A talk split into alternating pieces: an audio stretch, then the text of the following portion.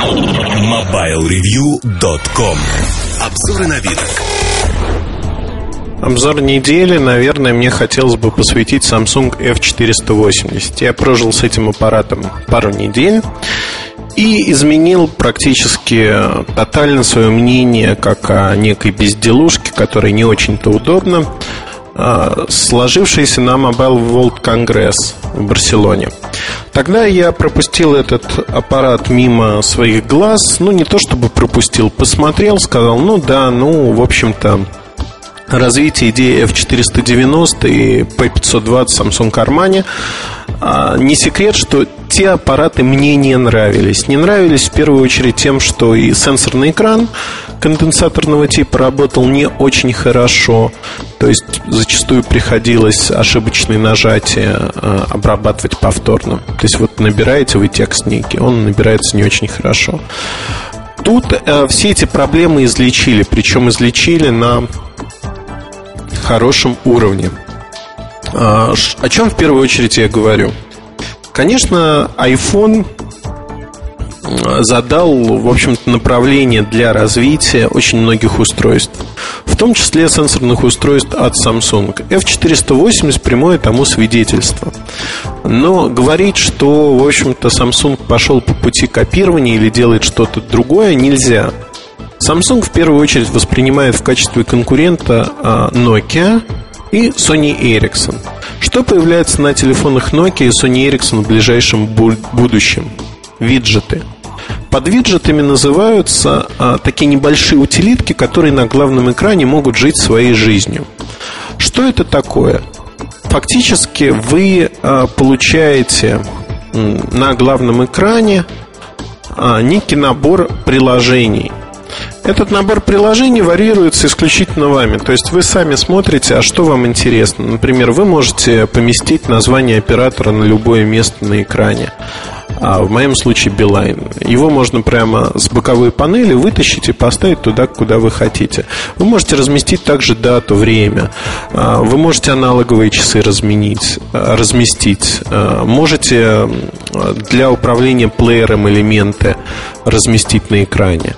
Разместить окошко с приближающимися днями рождения либо календарем.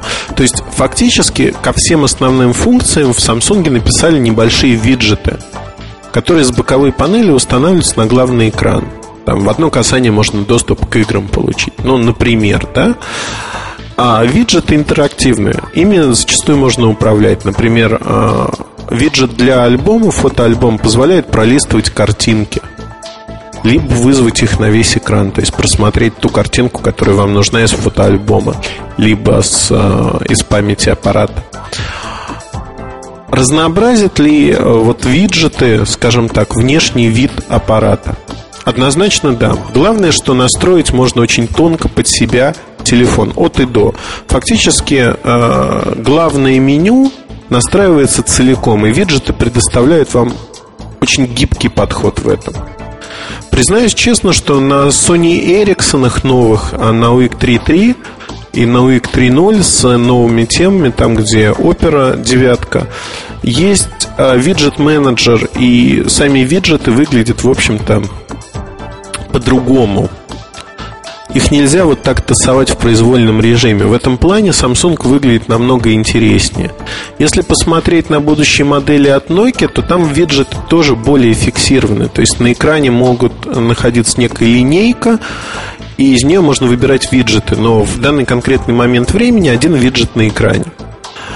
А понятно, что это сделано просто из-за того, что есть Active Standby на телефонах Nokia, как S40, так и S60, где вы можете тасовать различные элементы управления. Но не так гибко. Фактически есть некие зоны, в которых они могут размещаться. У Samsung подход другой, и он мне импонирует. Действительно, виджеты а, позволяют настроить главный экран произвольным образом. Вот тут кто-то скажет, э, чего он толдычит уже битых почти 5 минут про виджеты, которые, в общем-то, являются игрушкой, не так уж нужной, и, наверное, будут правы. Это сугубо эмоциональная штука, которая может привлекать или не привлекать. Ее надо попробовать, попробовать в деле. На мой взгляд, вот только попробовав, можно сказать, ну вот мне это не нужно совсем, либо мне, ну да, это интересно. Мне это показалось, вот э, как достаточно пользователю, умудренному некоторым опытом, мне это показалось интересным. Если Samsung будет развивать это направление, не как в прошлом неоднократно было, а выпустит интересную функцию и забудет про нее. А потом через год-два другие компании, в общем-то, повторят этот опыт, улучшат, и Samsung кинется наверстывать упущенное.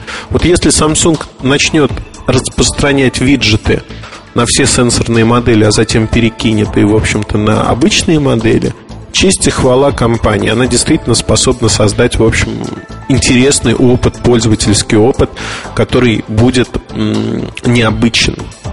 И он уникален, потому что Samsung выступает пионером в этом отношении. Действительно, очень неплохой опыт. Виджеты мне понравились, крайне понравились. Теперь давайте посмотрим, а что изменилось со времен P520 с Armani и вообще, насколько телефон стал лучше. Ну, во-первых, сенсорный экран действительно стал лучше. Это 3G модель со всеми вытекающими последствиями. Есть фронтальная камера, но экранчик стал лучше реагировать на нажатие. Что могу еще сказать? Ошибочных нажатий практически нет. Технологию серьезно доработали, явно не напильником, и с аппаратом очень приятно работать. Он работает и без сим-карты, и с сим-картой. А к плюсам относится тач-интерфейс камеры, 5-мегапиксельная камера с автофокусом. Качество снимков, правда, среднее, потому что аппарат небольшой по толщине, и качественный модуль камеры здесь, в общем-то, сложно себе представить. С другой стороны, на экране фотографии смотрится отлично, на компьютере не так хорошо, но вполне достойно. Там с тем же Sony Ericsson J900 сравнить можно. А в чем прелесть тач-интерфейса камеры? А, когда вы запускаете камеру, на несколько секунд появляется несколько иконок – если успеть их нажать, то вы можете попасть, например, в настройки и прямо выбрать иконки с экрана того, что вам нужно. Соответственно, зумирование происходит, э, вы елозите по экранчику просто. Это достаточно логично, интуитивно понятно. А сказать что-то особенное про этот интерфейс нельзя. Он не совсем и не всегда понятен, но если вы один раз попробуете, запомните, в общем-то, никаких проблем не будет. Функционально телефон очень похож на другие модели от Samsung последнего времени. Что мне понравилось? Понравилась прокрутка. Когда вы прокручиваете на экране списки, они, в общем-то, прокручиваются достаточно быстро. В телефонной книге мне не понравилось то, что картинка не на весь экран показывается при звонке, как входящем, так и исходящем. Только на часть экрана. С другой стороны, если судить о том, что вот э, э, происходит с функциональностью, она очень похожа на 520 с поправкой на более современный софт и с поправкой на то, что экран работает отлично, в общем-то. Игр э, в комплекте нету, кроме одной, это фотопазл. С э, Java приложениями та же самая беда, они должны быть специально адаптированными под сенсорный экран. Сегодня таких приложений не наберется и десятка, поэтому есть вот такие ограничения. А, карта памяти microSD, как вы понимаете. А, на некоторых фотографиях э, аппарат изображается в кожаном чехле, чехол действительно присутствует, но он не играет роль внешней батареи, как это было с 520 и рядом других моделей, там, картфонами от компании Samsung. Почему это не так? В общем-то, забегая вперед, скажу, что по одной простой причине энергопотребление аппарата вполне достойно. 2-3 дня работы с обычной встроенной батарейкой. Это хороший результат. Действительно, у меня аппарат работал где-то около двух-трех дней, причем там в роуминге в Иордании он проработал полтора-два дня, где-то так. Там покрытие не очень хорошее, частые перерегистрации, ну и все вытекающие последствия. Но этого вполне достаточно. Хорошие музыкальные возможности это и радио, это и э, MP3 эм плеер, все на хорошем уровне, то есть достаточно хорошо, неплохо. А, громко играет аппарат. Даже в режиме громкой связи, в общем-то, он слышен хорошо, что не может не радовать. Многие спрашивают, мызгуется ли лицевая поверхность и задняя часть. Задняя часть – это металлическая пластинка, усиленная пластиком. Металла здесь много, в отличие от других моделей компании. И она, в общем-то, даже не царапается особо. Лицевая поверхность, понятно, что маркая. Маркой остаются следы от рук, особенно если большую часть операции осуществлять именно руками. Тут нет никаких тайн мадридского двора. В общем-то, это привычная ситуация. Ну, назвать аппарат супермаркем нельзя. Все ровно так же, как у других моделей, как у iPhone, как у F490, либо других аппаратов. Рассматривать эту модель можно как некий улучшенный вариант, имиджевый вариант F490. На мой взгляд, это верный подход, потому что э, F480 уменьшенная, хорошая копия старшего аппарата. Такая же камера фактически, тот же набор э, с виртуальной клавиатуры, не QWERTY клавиатуры, подчеркну, обычной клавиатуры. А, тот же набор функций, профилей, 3G поддержка. То есть, по большому счету, эти аппараты очень схожи.